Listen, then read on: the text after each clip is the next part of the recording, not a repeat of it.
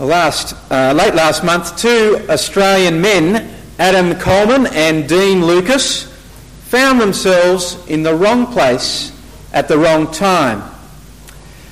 They were travelling the world like many young Aussies do, searching for some good waves to surf and, and a new experience, or one that they would never forget. Sadly, the Australian pair ended up in a province of Mexico that is well known for its ruthless drug lords. And as, a lo- as a local authorities investigate their whereabouts, I think it will be never known uh, that, uh, what exactly happened to those two Aussie men. Earlier this year, in, on July the 11th, a well-known drug cartel boss from this same province in Mexico escaped a maximum security prison for the second time. To American authorities, it seems obvious that he was able to do this with help from the inside and the out. Once again, this cartel boss will not face justice. There are places in our world where it seems as though the law is powerless. Corruption and injustice are not confined to those small pockets of our world, but Throughout the world and throughout history, corruption and injustice have made their mark. And although in Australia we enjoy relative peace and security, there are moments when we fear that corruption and injustice also reign here. And there are points when we long for justice. There are times when we are saddened by the news we hear or the scenarios that people tell us of abuses and negligences or, or discrimination, and how the law seems powerless to bring people to account. Our heart's cry is out, cries out for those who are oppressed. And we plead that the powers that be might serve justice, justice on earth. We hate it when life's unfair, don't we? But what part does God play in all of this? Does he notice the injustice we see? Does he care about what people do to each other? Can he help you when you are unfairly treated? The Old Testament prophet Habakkuk asks some of these questions, and he asks them of God. He lived in a time about 600 BC when, when his people were suffering at the hands of corruption. Corruption from within and corruption from without. About a century before uh, this book, the book of Habakkuk, was written, um, the northern kingdom of Israel was dragged off into exile by the Assyrian Empire. And they were dragged off because of their unfaithfulness to God and to God's law. And now the southern kingdom where Habakkuk lives, they seem to have not learned the lessons from their big brothers. The rulers of Judah continue to act dishonestly, engaging in questionable practices, but for some reason there is no one to call them to account. And so Habakkuk receives an oracle from the Lord, or a burden to carry. That's another translation here. Habakkuk receives a burden, a burden for justice and a burden for faithfulness to his God. And it's in this book of Habakkuk that we see the prophet with this burden or oracle take the bold move of bringing his questions of injustice before God. And this morning, as we look at the first 11 verses of Habakkuk, I, I want us to see that the prophet firstly asks a curly question, and then it's followed by the Lord's astonishing response, and then we're going to look at what this means for us today. Habakkuk asks a curly question, the Lord has an astonishing response, and then we're going to look at what it means for us today. So, firstly, the prophet's curly question. In verses 2 to 4 of this chapter, chapter 1 of Habakkuk, it sounds a little bit like a psalmist, like the psalm we had read before, when Habakkuk asks, How long and, and why? He asks these questions of God. He can see the injustice that's occurring in his world, and he can see the unnecessary aggression of his people. And he has already asked this of God before. He's asked God to intervene. But to Habakkuk, God is inactive and is silent to his cries. God either doesn't see what's going on, he doesn't hear the cries of his people, or he doesn't care to extend to his people the justice that they deserve. Habakkuk asks the most basic question of humanity Why? Why? For years I've been annoyed by children asking me that question Why? Why? And then when you give an answer, what do they say back? But why? It seems to be a never ending cycle, this question of why. But I think Habakkuk has a great question here. Why does God act why doesn't God act at injustice? Why doesn't he? Do we know why? Surely if there's one thing we know about God is that he's fair, well why doesn't he stop the wrongdoing that's around us and bring about justice? Well, in verses 2 to 4, we see the prophet asking this curly question. And he is perplexed. He doesn't quite understand what's going on because it seems as though wrong is going unpunished. You can see that in verse 4. Verse 4 wrong seems to be going unpunished. The law has become slack, it's become paralysed, and justice never prevails. Justice never prevails, Habakkuk says.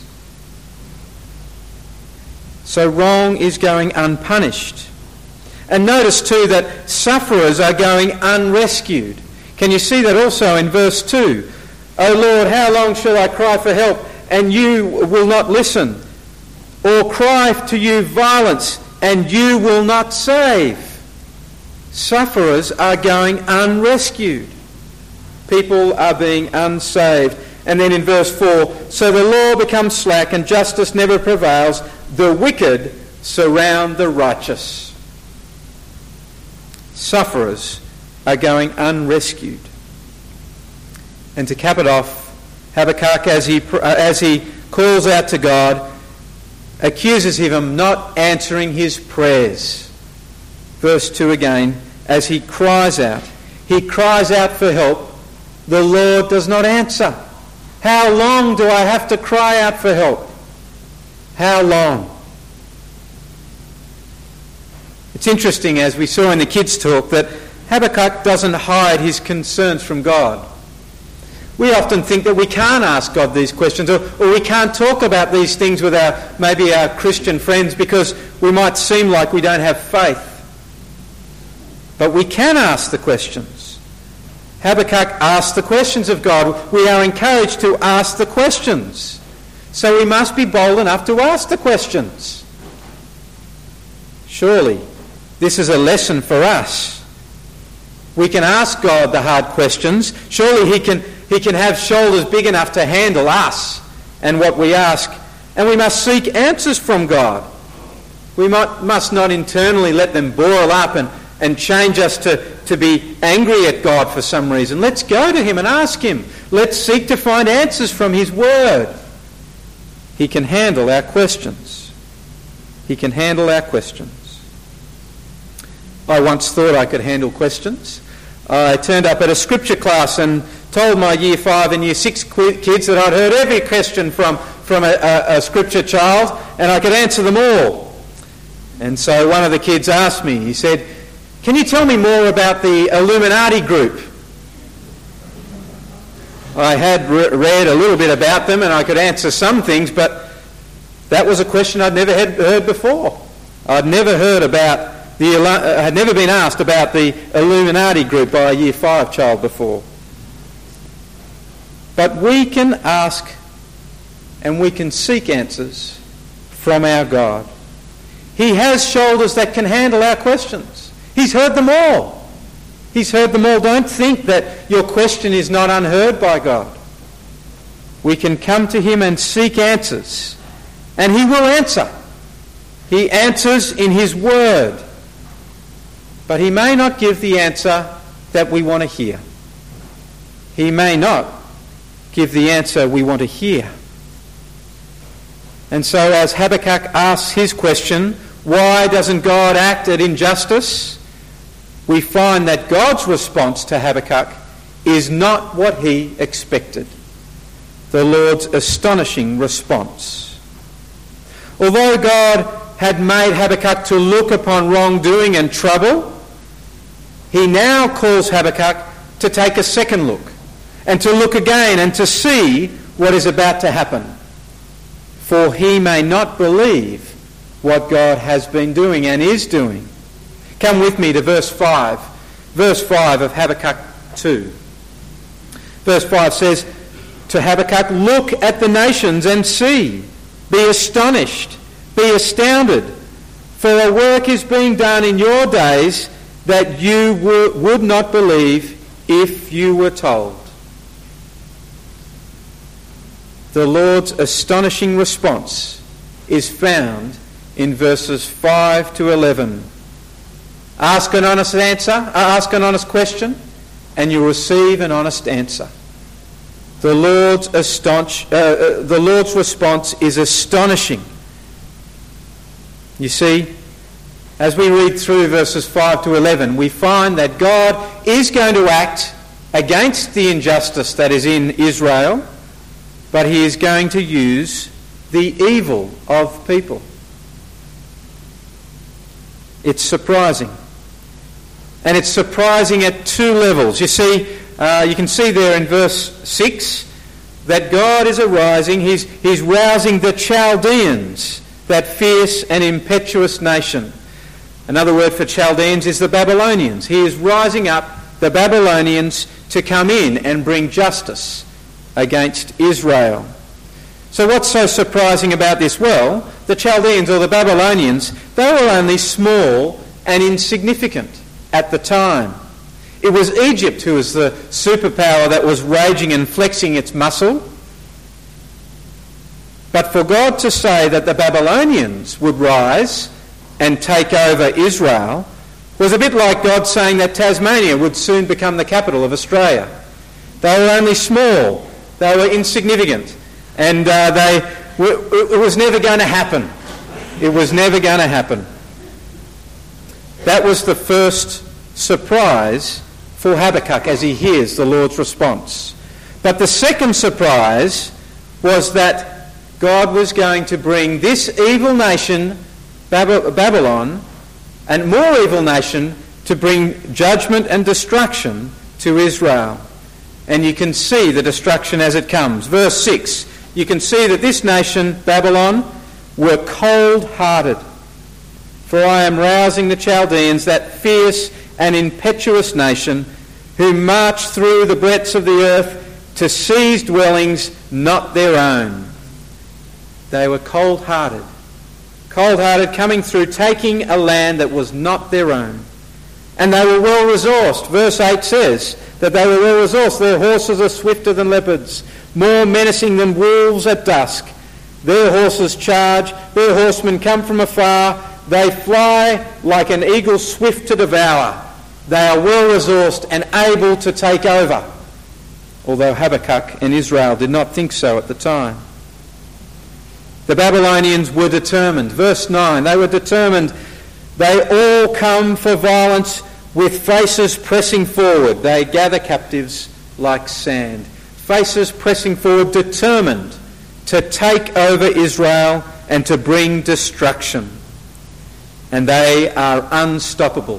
Verse 10 At kings they scoff, of rulers they make sport, they laugh at every fortress and heap up earth to take it. The Babylonians are coming.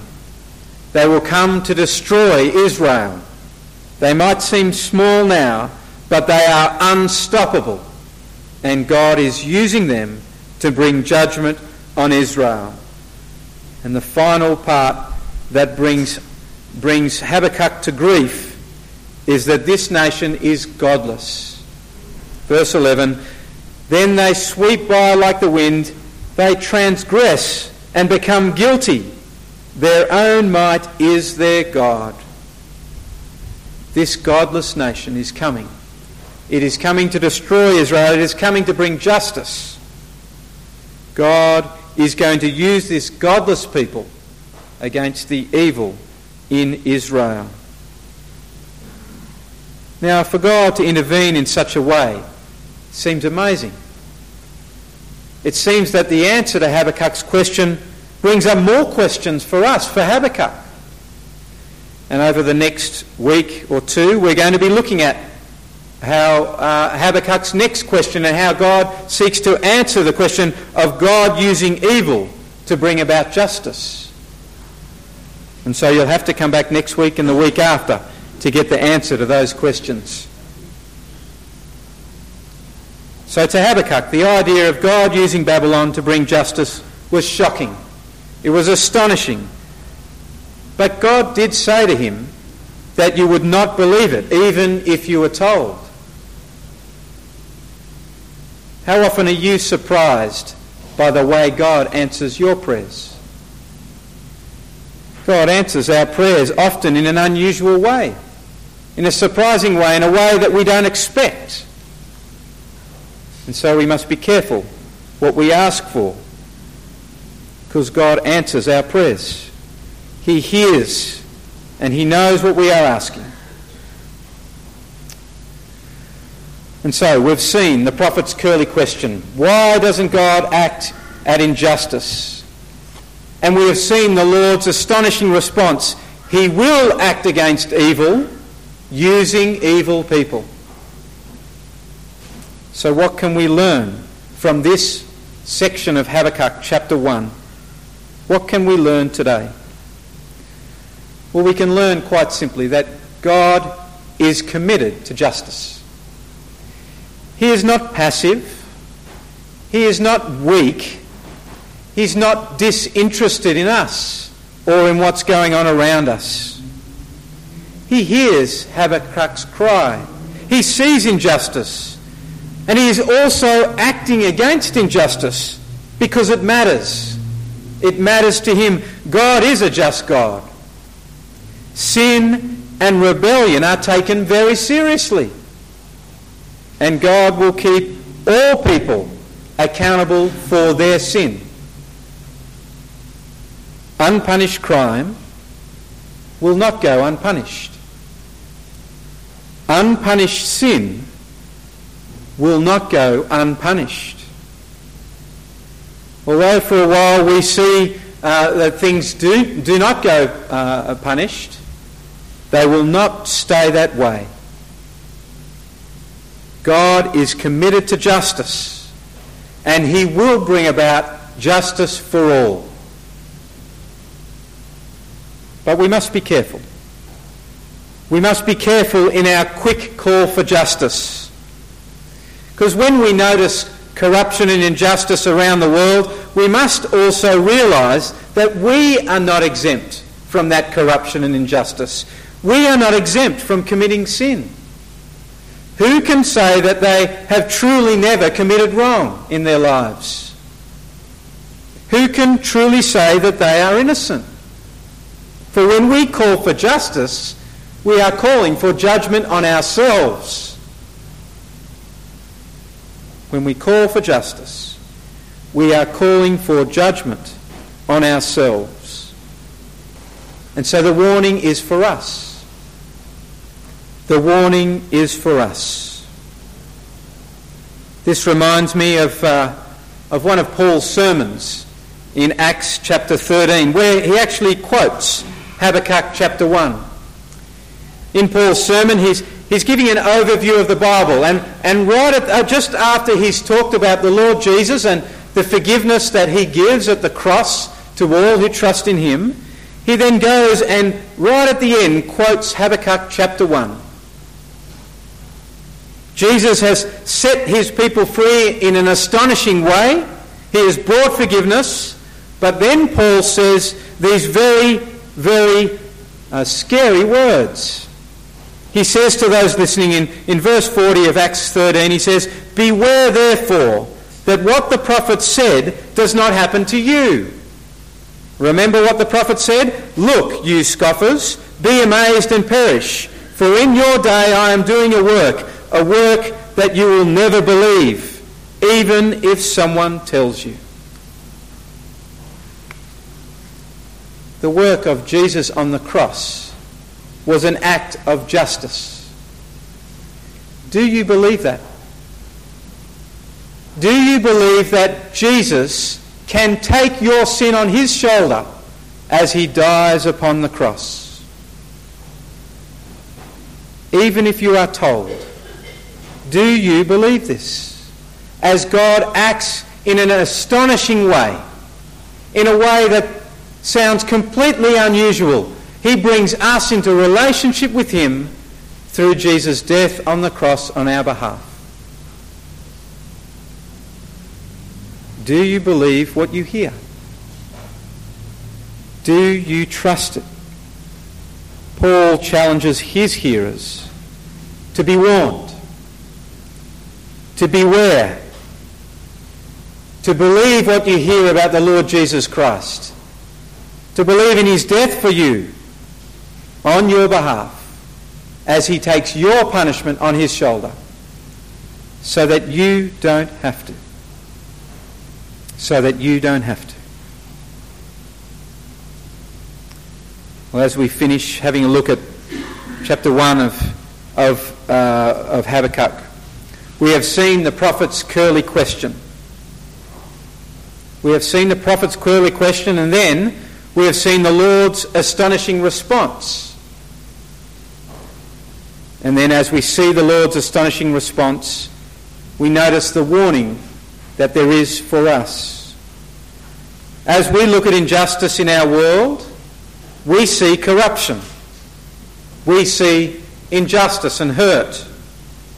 But as we do, we must remember that the Lord God is committed to justice, that He is committed to bringing about things in a right way. And He does execute justice and he will execute judgment on all, on all people. And so we must come to the cross so that we don't experience that punishment that we deserve. We must trust in the astonishing way that he answers that prayer. His judgment is good news. Without God's judgment, we are left with a world that gets away with murder but this is not how things should be, and this is not how things will be. People will not get away from their sin and rebellion. For God is coming. He will execute justice. So be found in the Lord Jesus Christ, where your sin has been paid for, and trust in Him. As you seek justice, make sure you are covered with the righteousness of Christ. For God sees the injustice in our world and will call each of us to account.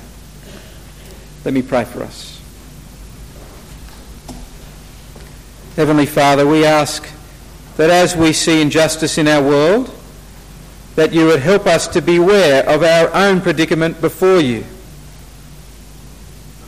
Help us, Heavenly Father, to come to you and confess our sin Help us uh, to confess our failures before you, to receive the forgiveness that the Lord Jesus offers.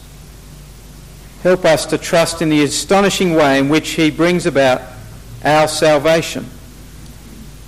And help us, Heavenly Father, not to be afraid to ask you the hard questions, but to know that you hear our prayer, that you answer us, and that we can seek those answers in your word, the Bible.